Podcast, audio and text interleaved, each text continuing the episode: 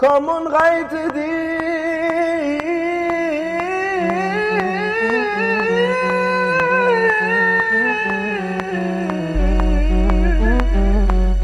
Wie heißt du, mein Bruder? Marcel Aburakia. Wie heißt du? Bijan Kaffenberger. Mein Name ist Marco Mohanwe und gemeinsam sind wir heute die Kanakische Welle.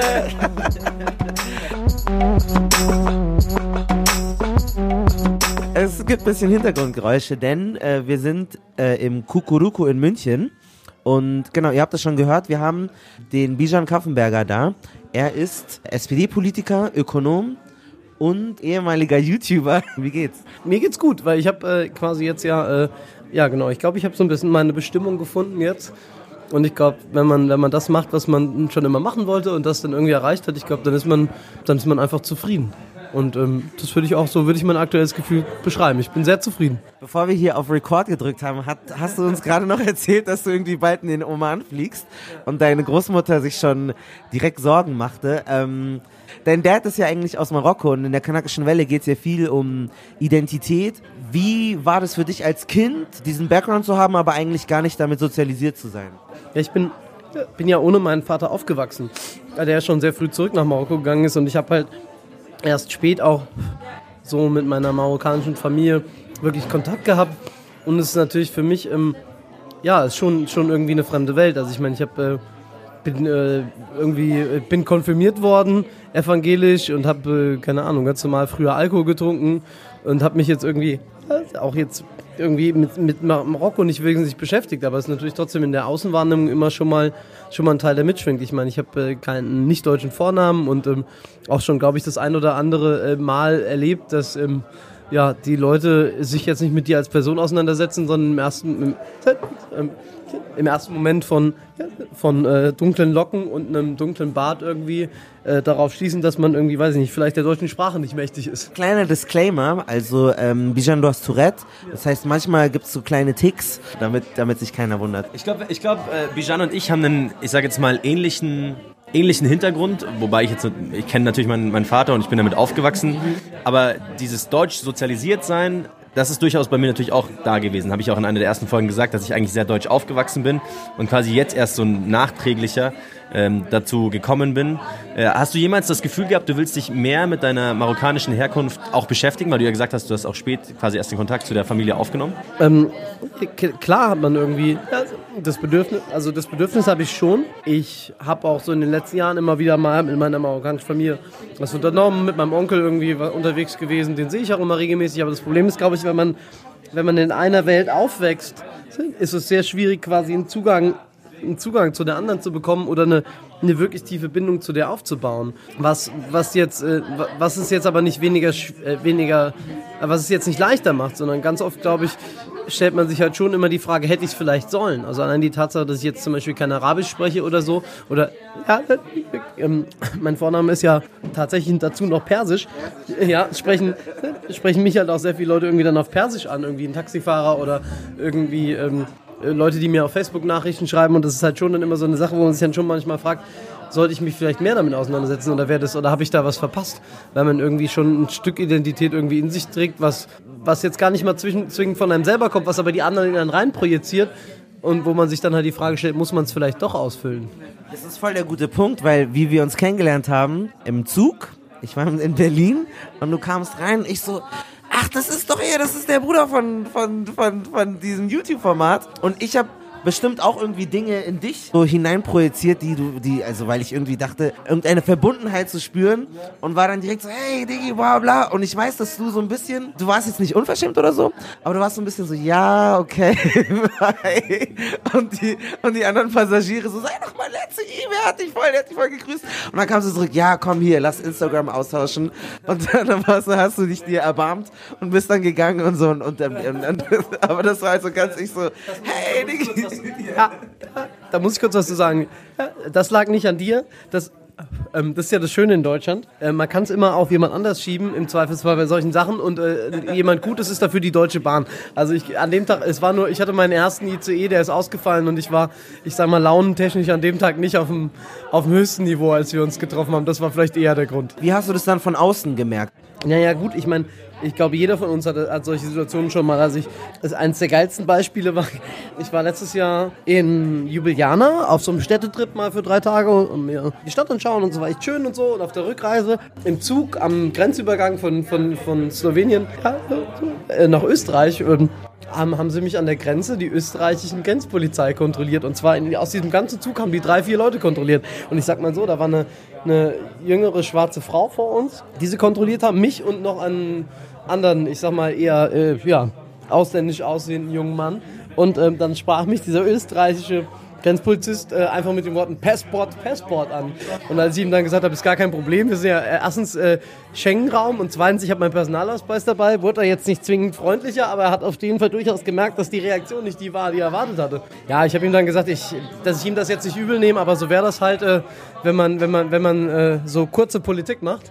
Ja, ich also würde schon mal behaupten, ne, ne, der hat mich halt für irgendeinen Flüchtling auf dem Weg von der Balkanroute äh, nach Österreich gehalten. Wenn man damit so mit Rucksack reist, kann das halt passieren offensichtlich in Österreich. Aber in der Jugend war es jetzt kein Thema. Äh, Tatsächlich zum Beispiel in der Grundschule, also in der ersten Klasse war ich noch in Darmstadt auf der Schule, bevor meine Mutter gestorben ist und ich ah, äh, halt die Grundschule nochmal gewechselt habe. Also da waren meine besten Freunde auch irgendwie äh, der Emre, so. Und äh, da, irgendwie, warum auch immer, war da irgendwie, war, war man da auch da dabei. Und ich, keine Ahnung, also ich meine, da war man Kind. Da hat man sicherlich jetzt nicht überlegt, habe ich einen ausländischen Namen, äh, sehe ich ein bisschen ausländisch aus und muss deswegen mit den anderen äh, Canacs rumhängen.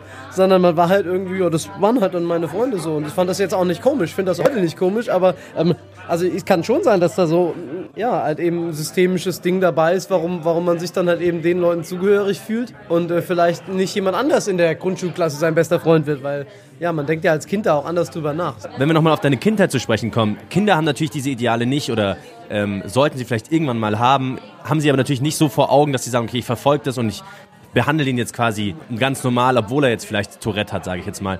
Wie, wie war es denn irgendwie mit deiner, mit deiner Krankheit als, als Kind? Also ich habe die gegenteilige Erfahrung gemacht. Also ich habe hab das Gefühl, dass gerade Kinder gegenüber, ich sag mal, dem Tourette, aber auch gegenüber Migrationshintergrund eigentlich total, also viel offener sind, weil also die, die, die, für die, denen das nicht war. Also in der Grundschulklasse war das halt irgendwie, ich hatte halt meine Ticks irgendwann und ähm, andere hatten halt Migrationshintergrund oder waren irgendwie in anderer Hinsicht anders. Und ich glaube, dass gerade gerade Kinder sowas, weil sie noch keine so vorgefestigte Weltbild haben und einfach Vorurteile sich noch nicht so eingebrannt haben, eher offener an solche Themen rangehen. Ne? Also der, der, Unterschied zwischen Kindern und Erwachsenen ist ja, glaube ich, dass die in dem Moment das, also weiß ich nicht, so blöd, das klingt gar nicht böse meinen. Also genau, das ist ja so ein, genau, es ist ja so ein, ähm, also wenn, wenn, wenn, wenn, wenn man, einem, wenn man einem, einem, einem, Kind erklärt, dass man sich jetzt nicht über mich lustig machen darf, weil das, weil das eine, ähm, eine Erkrankung ist, ich glaube, dann, dann, dann, dann wird es das verstehen und wird es, wird es, wird es, wird es hinnehmen und wird sagen, okay, war vielleicht doof, was ich da gemacht habe, muss ich Entschuldigung sagen. Und ähm, genauso ist es ja, keine Ahnung, man kann jetzt auch kein Kind hänseln in der Klasse, weil es schwarz ist. Und ich glaube, wenn man, wenn, man, wenn man Kindern früh sagt, also du darfst jetzt den Malcolm nicht ärgern, weil der vielleicht ein bisschen dunkler im Gesicht ist als du, ähm, dann, ich glaube, dann, dann, dann legt man da auch den Grundstein für, für eine normalen Umgang im Erwachsenenalter. Und ich glaube, dass es deswegen, deswegen Kinder eigentlich so das sind, wo wir gerade eben anfangen müssen, über, über Diversität in unserer Gesellschaft zu sprechen. Ich glaube, ich glaube, das Wichtigste war für mich oder das, was, was auch am Ende dazu geführt hat, ja, dass ich so bin, wie ich bin, die haben einfach einen ganz normalen Umgang mit mir gehabt. Also ich habe jetzt irgendwie weder mehr oder weniger gedurft, noch wurde ich irgendwie besonders in Watte ge gepackt, noch äh, besonders streng behandelt. Also die haben mich einfach, ja, ich habe das halt so, dass die normale Behandlung eines Kindes in meinem Alter zu jeder Zeit erfahren, so irgendwie. Und ich glaube, das ist das Wichtigste. Also man hat mich jetzt nicht probiert, irgendwie vor irgendwas zu schützen, zu sagen, das darf der alles nicht machen, weil. Und genauso wenig hat man aber auch irgendwie gesagt, du musst jetzt alles erreichen, sondern irgendwie, man hat mich jetzt irgendwie einfach, ja, einfach als ganz normales Kind behandelt zu Hause. Und ich glaube, dass das das Wichtigste ist. Das ist ja auch eigentlich der Kern davon, egal ob jetzt mit Migrationshintergrund oder einer Krankheit, du bist ja alles normale Kinder. Du hast erzählt, dass deine, oder habe ich uns erfahren, dass deine Mutter mit sechs Jahren gestorben ist ähm, und mit sechs Jahren hat auch das äh, Tourette angefangen. Glaubst du, da besteht eine Verbindung zwischen dem, dem, den beiden Events? Oder, äh? Ja, also ich meine, das ist halt ähm, normal auch so das übliche Alter, wo Tourette anfängt. Deswegen, also ähm, ich ähm, sehe da jetzt keine direkte Verbindung. Außerdem meine Oma zum Beispiel sagt, ich hatte auch schon vorher kleine Ticks, als meine Mutter noch gelebt hat. Also also so ein rein, also so, so eine direkte, direkte Kausalität sehe ich da jetzt nicht. Also du hast, am Anfang war es ja so in der Pubertät, man hat sich über Stärke und Kraft definiert und später konntest du dann an denen vorbeiziehen, weil du so klug warst und so gut in der Schule warst. Das, das, hat, das hat mein bester Kumpel mal in einem, in einem Interview gesagt, ne? Ja. ja, vielleicht hat er das auch nur gesagt, weil ich ihn damals gehauen habe. Nein. ähm, also ich glaube, ich habe mich schon auch probiert, äh, körperlich zu behaupten, aber ähm, das sollte man natürlich nicht machen, weil Hauen ist natürlich böse, genauso wie Hänseln und Mobben. Aber ähm, ich meine, es ist natürlich, es gehört einfach zu so einem Prozess des Erwachsenwerdens zu tun, dazu, dass man irgendwie halt Erfahrungen irgendwie macht in so einem Bereich und sich irgendwie äh, ja, mal, mal, auch, mal, auch mal verteidigen kann. So, aber ich, ich glaube, dass tatsächlich natürlich die, die, also je, je älter man wird, man, ich glaube, jeder die Erfahrung macht, dass es am Ende irgendwie man mehr Dinge verbal austrägt. Und ich glaube, dass mir das schon zugute kam. Ja. Jetzt haben wir ja auch jedes Mal eine, eine ja, Klischeefrage, nennen wir sie. Question. Hashtag fragt den Pali oder fragt den Kanak. Frage kommt diesmal von unserem Instagram-User edel, edel, edel, jeweils mit einem Punkt getrennt. Äh, und die Frage ist, werdet, edel, edel, edel. werdet ihr oft gedatet aufgrund eures exotischen Aussehens? Also dass quasi Mädels darauf abfahren, dass du hast schwarze Haare und einen, und einen dunklen Bart, Malcolm ist halt dunkelhäutig. Mir sieht man mein exotisches, in Anführungsstrichen, Aussehen überhaupt gar nicht erst an, also falle ich da vielleicht sogar ein bisschen raus. Kommt das, kam das bei dir vor? Ist deine Freundin definitiv auch irgendwo darauf vielleicht angesprungen, dass du halt so dunkel aussiehst? Ja gut, ich glaube, die mag auch Mats Hummels, ne? Das ist, äh, ähm, naja, ich glaube, es gibt einfach, naja, generell, also man, schon verschiedene Typen. Also ich glaube, dass es jetzt ja aber nicht zwingend was damit zu tun hat, dass man Migrationshintergrund hat. Ich meine, man kann ja auch irgendwie dunkle Haare attraktiver finden. Also es gibt ja sicherlich auch Frauen, Männer, die irgendwie vielleicht sagen, ich finde ich find irgendwie blonde lange Haare schön oder äh, blonde kurze oder brünett. Insofern, insofern finde ich das jetzt, ja, man kann, man kann ja schon einen Typ haben. Wobei ich sagen würde, wenn ich jetzt so zurückschaue, also bei mir ist es jetzt, also ich hatte schon blonde Freundinnen, aber auch brünette. Ich würde jetzt nicht sagen, dass es bei mir so ist, aber ich glaube, das ist schon, naja, wenn man in seinem Freundeskreis rumschaut, sieht man ja auch immer mal wieder Leute, die sich auf einen Typ festlegen. So will ich es jetzt mal sagen. Ich habe tatsächlich dieses Jahr 2018 sehr, sehr viel gedatet. Ja, okay. ja, ich war, hatte ein gutes Jahr, muss ich sagen. Und ich habe auch ganz oft, also Mädels auch gedatet, die gesagt haben, ja, also ich stehe ich steh so auf diesen Kanakentyp. Ich finde das irgendwie geil. Wow. Also nicht mal. Ich bin aber froh, dass du Deutsch kommst. Nee, tatsächlich. Ich hab, jetzt pass auf, jetzt kommt der Geistesteil davon. Ich habe Mädel, also ich gebe zu, ich hatte Tinder. So, kreuzigt mich nicht. Du hattest oder du hast? Ich hatte, ich hatte. Ich, also niemand will es zugeben. Ich, ich, was ist dieses Tinder? Ähm, Tinder ist eine Dating-App, wo man sehr eigentlich darauf runtergebrochen, wie man aussieht etc. Um, und ich habe mich mit ihr getroffen, bei ihr zu Hause, von dem war für mich eh klar, worauf es eigentlich hinauslaufen wird. Dann habe ich so ein bisschen mit ihr geredet und dann stellt sich halt, also hat sich halt herausgestellt, dass ich halt äh, halb Palästinenser bin. Und dann war's, hat sie so gesagt, oh, jetzt dachte ich einmal, dass ich einen Deutschen daten würde, aber ist ja okay, dann schlafe ich halt heute wieder mit einem Kanaken. ja, gesagt, getan. Ich hatte da nicht mehr so viele Möglichkeiten. Sie hat, ja, sie hat äh, Tem Tempera Temperament von mir bekommen. Ja, Paläst Palästinenser. Und es kam dann aber auch irgendwie, also ich habe da mit ihr geredet und dann kam auch bei ihr so die Erkenntnis, ah ja, du bist ja viel kanakischer, als du eigentlich so auf den Bildern aussiehst. Das fand ich halt dann schon crazy. Deswegen kann ich auch super relaten zu dieser Frage. Ich glaube, es gibt echt relativ viele Mädels auch oder auch Typen, die einfach so nach, nach einem Typus daten. So, ich will einfach blond, ich will Kanake, ich will eine, eine, eine Afrikanerin oder eine Schwarze haben. Ich, ich glaube, das gibt's. Ich kenne das leider umgekehrt auch, dass viele Männer, die Schwarzköpfe sind, unbedingt eine blasse blonde Freundin möchten. Und ich weiß auch nicht warum. Snowflake. Ja, und weil es so, das, ich glaube, es gibt ja diese Theorie, dass es so eine Trophy-Wife ist. Also du willst das, was du irgendwie nie, du willst das, was du irgendwie nie haben konntest. Und viele von denen haben ja so Diskriminierungserfahrungen von, von Weißen oder von Mehrheitsdeutschen sozusagen. Und das der ultimative Revenge, unterbewusst, nicht, nicht bewusst, ist deren Frau dann zu haben. So. Und das ist halt auch dann ein. Schreibt die, dann schreibt die NPD auf ihre Plakate, dass die uns die Frauen wegnehmen. das ist natürlich schwierig. Natürlich schwierig, ja. Vielleicht sollte man einfach mit der Frau zusammen sein, die man liebt. Aber das, heißt, aber das heißt, du hattest noch nie eine, wo du das Gefühl hattest, ey, die datet mich nur, weil ich jetzt Bijan heiße oder wegen meinen Locken oder sowas. Ähm, doch, bestimmt. okay, edel, edel. Ich wollte keine Namen nennen. Aber ich meine, Tourette, Tourette ist natürlich nochmal ein bisschen exklusiver, ne? Das ist, das ist ja, ja. auch ein Ding. Unsere Kollegen von dem Namen der Hose, die haben ein ganzes Special dazu gemacht, dass es Leute gibt, die explizit sich äh, Menschen mit Behinderung raussuchen und darauf stehen. Ist, hast, kriegst du solche freaky Nachrichten in dein Instagram? Ja, die Frage ist jetzt ja, ob es bei mir dann am Ende, das ist ja, das ist ja verwoben bei mir so ein bisschen, weil ich bin natürlich wegen dem Tourette natürlich auch ein Stück weit bekannt. Und dann kann man erst schwierig auseinanderhalten, ob es wegen dem Tourette ist oder wegen der Bekanntheit wegen Tourette-Ticket oder so. Ne, also, und deswegen, ähm, deswegen kann ich das jetzt schwierig sagen, weil natürlich das eine mit dem anderen sich sehr entwickelt hat. Ne? Hast du mal das Gefühl gehabt, dass eine das sexuell irgendwie stimulierend fand, weil du gerade diese Ticks hast oder so? Oder Psychisch oder physisch? beides. nee, weiß ich, weiß ich. Also mir fällt jetzt kein konkreter Fall ein, aber vielleicht haben sie es ja auch einfach nur gut getarnt. Edel, edel, edel. Ich glaube, deine äh, Klischeefrage ist beantwortet. Danke für deine Klischeefrage. Question. Tourette-Ticket, äh, das Stichwort ist schon gefallen. Das war deine, dein Sendeformat, bei dem du, ich sage jetzt mal, berühmt geworden bist oder wo dich die Leute schon mal so die ersten äh, mediale Bekanntheit für dich kamen. Er hat die Etikette ins digitale Zeitalter überführt. Der Generation Y den zeitgemäßen Umgang mit Drogen gelehrt und den Hurra-Patriotismus wieder salonfähig gemacht. Er ist noch lange nicht fertig. Erklär uns doch mal ganz kurz das Format für diejenigen, die es die es noch nicht kennen.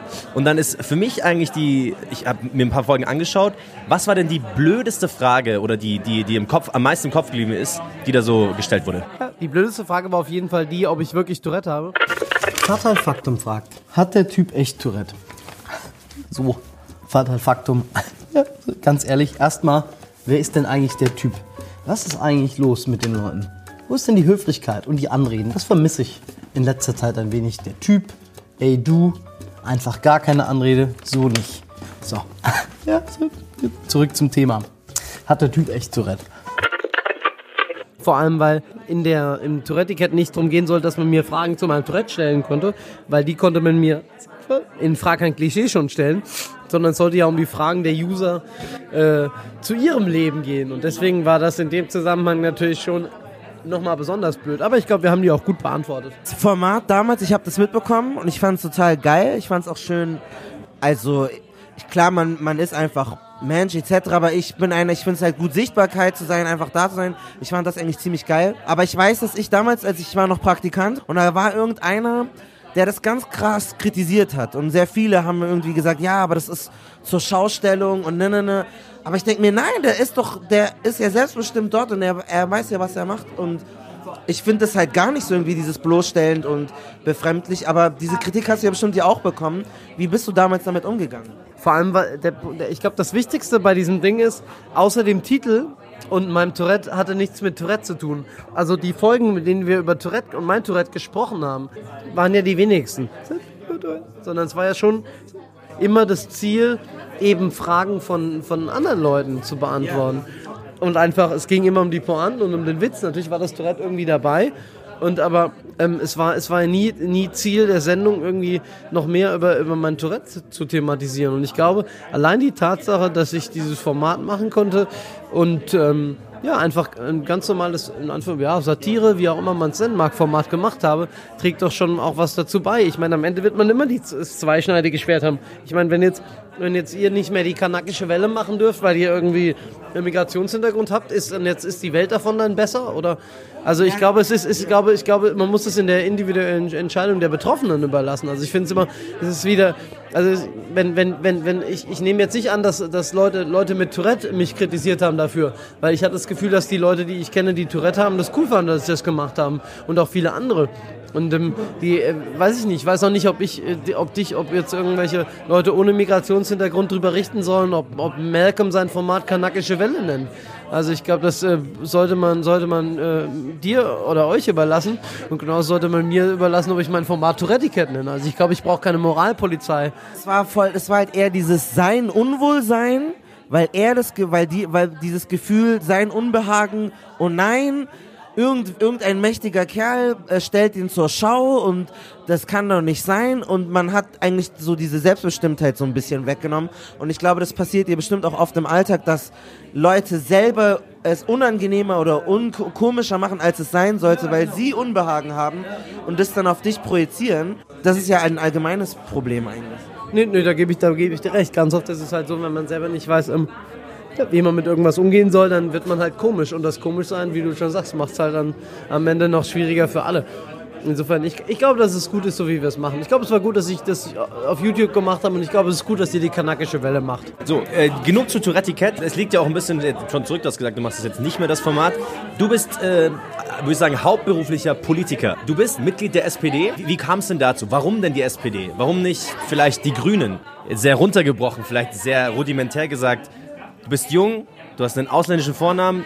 du bist jetzt mal sehr einfach gesagt auch ein Schwarzkopf. Und ich sage jetzt mal, du bist auch ein, äh, ich sage jetzt mal, freiheitlich denkender Mensch. Warum denn nicht zum Beispiel die Grünen? Ja, alles, was du gerade sagst, schließt ja SPD-Mitgliedschaft nicht aus. Ähm, ich glaube, dass wir ein sehr vereinfachtes Bild von Politik mittlerweile haben. Und das ist irgendwie, ja, ja, so, ähm, in, dem, in dem, ich sag mal, linken Spektrum irgendwie, naja, die Linke, die sind irgendwie äh, verrückt. Die Grünen, das sind die jungen Coolen und die SPD, naja, die waren mal irgendwie cool und links und jetzt sind sie irgendwie so wie die CDU. Und ich glaube, ähm, ich glaube, das wird weder den Grünen noch der SPD noch den Linken gerecht, wenn man so denkt. Ich glaube, dass, ich glaube, dass die SPD durchaus Potenzial hat, ähm, wieder quasi die führende, führende progressive Kraft in Deutschland zu werden. Und ich glaube, dass es in der SPD auch total viele Potenziale gibt an jungen Leuten, auch mit, ohne Migrationshintergrund, wie auch immer, irgendwie, die, die Interesse haben, gute Politik zu machen. Und ähm, ich glaube, dass ich also da richtig bin, wo ich bin und ich glaube, ich würde die SPD gerne ein bisschen besser machen. Und ähm, warum es damals die SPD war, also ähm, so dieses, dieses Aufstiegs, Aufstiegsding. Ähm, also Aufstieg durch Bildung ist ja so ein klassisches Ding und ich meine, ich bin der Erste in meiner Familie, der studiert hat und ähm, habe so meinen Weg gemacht und ich glaube, das ist ein sehr sozialdemokratisches sehr sozialdemokratische Geschichte. Ich meine, die Grünen sind mittlerweile ein Stück weit ja auch irgendwie eine, naja, Establishment-Partei in dem Sinne, dass sie- halt viele Menschen vertreten, die, naja, deren, deren, deren, deren Einkommenssituation, naja, einfach abgeklärt ist und die sich irgendwie für ähm, ein Stück weit Selbstverwirklichungsdinge interessieren, die, die, die nicht die Gesamtgesellschaft tangieren. Ich meine, das ist auch nicht schlimm. Die Grünen, die Grünen haben ja auch, ja, haben gemeinsam mit der SPD viel, viel erreicht. Aber ich glaube, dass das jetzt in meinem Selbstverständnis nicht mal einfach nicht meine Partei wäre. Hättest du jetzt vor 10, 15 Jahren auch schon gesagt, okay, für mich wird es, wenn ich Politiker werde, nur die SPD? Das heißt, du bist irgendwie als Kind auch schon an Wahlplakaten vorbeigelaufen und hast gesagt, ja, das ist meine Partei? Oder ist das so ein bisschen äh, erst äh, gewachsen mit dir, als du halt auch äh, als Mensch gewachsen bist? Naja, irgendwas muss ich mir gedacht haben, als ich vor, vor über, knapp über zehn Jahren in die SPD eingetreten bin. Ne? Also damals war es halt auch sehr viel so die lokale Bindung vor Ort, weil bei uns in der Kommunalpolitik traditionell die SPD regiert hat und ich die Leute als sehr integer wahrgenommen habe, sei es Bürgerme unser Bürgermeister damals oder später unsere Bürgermeisterin und irgendwie so die einfach die Leute, die vor Ort aktiv waren. Ich glaube, das ist auch schon mal immer noch mal ein sehr wichtiges Ding. Aber auch irgendwie so, ich fand auch, fand auch die Art und Weise, wie, wie Gerhard Schröder in den Medien sich dargestellt hat, fand ich irgendwie schon schon cool. Also ich fand, das war ein cooler Typ. Jetzt kann man natürlich heute über die Agenda diskutieren, wie man möchte, aber ähm, die, die Art und Weise, dass, dass damals irgendwie noch Entscheidungen getroffen wurden, dass man damals irgendwie das Gefühl hatte, dass dass äh, die Politik eine, eine, eine gewisse Richtung hat oder ein Ziel und dass irgendwie was entschieden wird und wir nicht so unser Land nur verwalten. Also ich glaube, das lässt sich nicht von der Hand weisen. Gib uns mal so den ganzen Film, weil normal keiner ist politisiert irgendwie mit so jung, aber du warst ja schon sehr jung, sehr interessiert. Äh, wie war das für dich? Waren deine Eltern voll die krassen Sozis oder gib, nimm uns mal so ein bisschen mit, so wie das in deiner Jugend war und wie das sich geäußert hat. Da war jetzt niemand aktiv Sozialdemokrat, aber die Tatsache, dass man irgendwie, mein Opa war Maschinenschlosser und meine Oma hat halt irgendwie als Reinigungskraft gearbeitet, so bevor sie in Rente gegangen ist. Ja, das Sein bestimmt das Bewusstsein, ne? wie man ja so schön sagt. Und ich glaube, dass das natürlich was mit meiner Prägung zu tun hat. Also ich meine, wenn ich jetzt irgendwie wenn ich jetzt irgendwie im, im, äh, irgendwo in hier, wir sind ja in München irgendwo, ich sag mal in, in Sollen in einer, in, einer, in einer Villa aufgewachsen wäre mit äh, zwei, äh, zwei selbstständigen Eltern, die ein Familienunternehmen führen mit mehreren Millionen Umsatz, weiß ich nicht, ob es dann die SPD geworden wäre, vielleicht, vielleicht gerade deswegen, aber ich meine, natürlich, natürlich hat man dann eher schon so eine gewisse Vordisposition, dass man sich jetzt eher vielleicht nicht, nicht zur, SPD, äh, zur FDP orientiert oder so.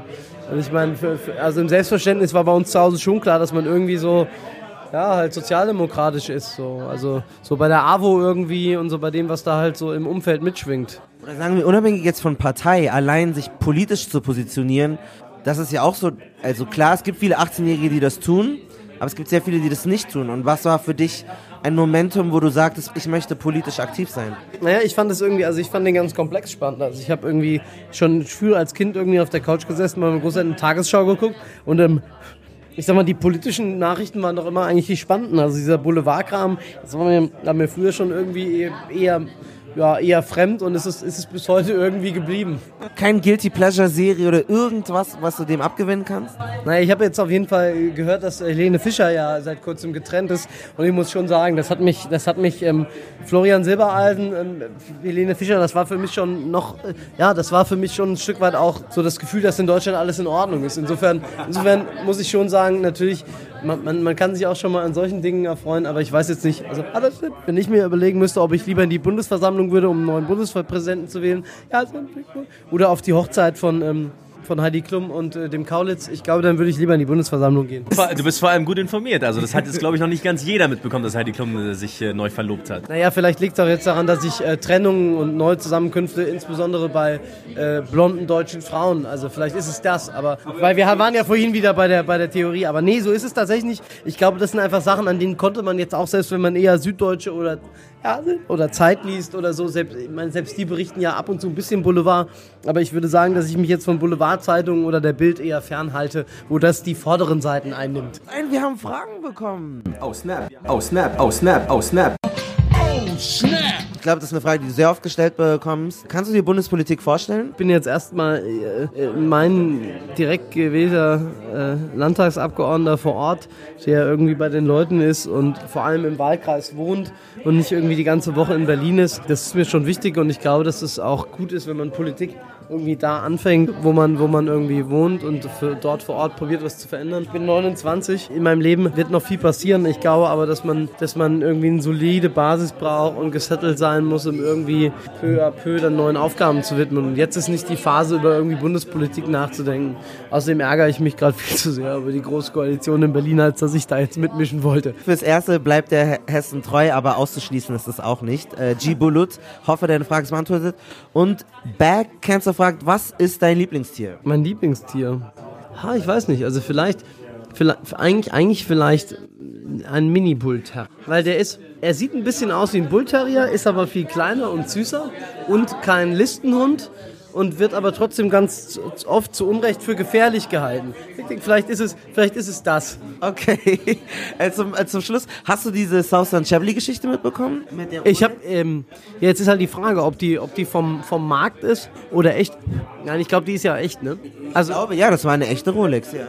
Also ich würde, ich würde mir keine echte Rolex kaufen, aber ich glaube, das muss auch jeder für sich selber entscheiden. Also ich bin aber auch nicht so der Typ für, für, für teuren Schmuck oder irgendwie Luxusartikel sind jetzt generell wenig meins. Also wenn ich... Weil der Schröder ja auch äh, seine Zigaretten hatte und so. Nee, nee, Schröder hatte vor allem seine Brioni-Anzüge. Also ich trage, ich gebe ich offen zu, ich trage auch Markenanzüge, aber jetzt äh, nichts Besonderes. Also ich, äh, äh, ne, so ein Anzug von mir kostet irgendwie, weiß ich nicht, 300 Euro oder sowas, also so drei, oder vielleicht auch mal 400.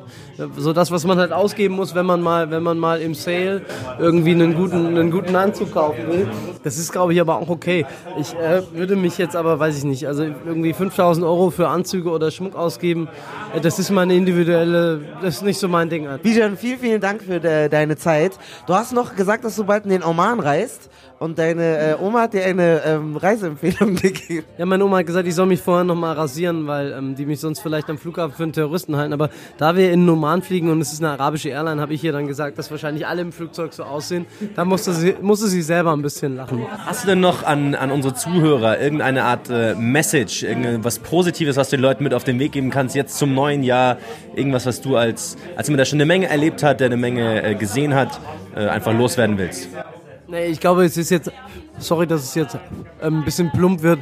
Also nächstes Jahr ist ja schon auch Europawahl. Europawahl äh, ist wichtig, weil Europa wichtig ist. Und ähm, vielleicht ist es jetzt ein, ein plumpes geht wählen, weil bei der Europawahl machen das leider immer viel zu wenige. Tut mir leid, dass es jetzt nicht ähm, krasser war, aber ähm, vielleicht, vielleicht sind es ja auch manchmal die kleinen Selbstverständlichkeiten, die man mal wieder äh, ja, rauskramen muss. In gekonnter Politikermanier sexy noch äh, irgendwie noch mal ein bisschen Wahlkampf reingeholt, geht wählen. Geht wählen. Ähm, Bildet euch eine Meinung. Ihr macht, genau, ihr müsst nicht, genau, wählt, wählen. ja, wählt, äh, wählt die Partei, die ihr für richtig halt, äh, nachdem ihr euch informiert habt. Holt euch den Valomat. Wir wünschen dir einen wunderbaren Trip nach Oman. Das klingt total spannend. Warum Oman überhaupt? Ich wollte noch mal wohin, wo es warm ist, weil ich hatte keinen Sommer. Weil mein so ich, stand im, ich stand diesen Sommer in Langarmhemden vor Schwimmbädern und habe Wassereis verteilt. Äh, oder habe an Haustüren geklingelt und ich musste einfach, ich wollte gern mal warm und baden und Ruhe und dann hatte sich das irgendwie ergeben. Außerdem habe ich irgendwo mal einen Artikel gelesen, dass es da schön sein soll. Und das ist, es ist mal was anderes. Ihr seht schon, äh, also auch den, den Politiker bewegen eigentlich dieselben Gründe, wie sie euch auch da draußen bewegen. Und wir uns auch bewegen. Wir wünschen euch viel Spaß bei der Folge, wenn ihr sie noch nicht fertig gehört habt. Hört sie euch gerne öfter an, da gibt es, glaube ich, echt ganz geile Bits und Parts, die man mitnehmen kann. Und das war's. Ciao. Tschüss, Servus, Pfiat euch. Baris kann er auch noch. Konok Isabel, Konok Isabel,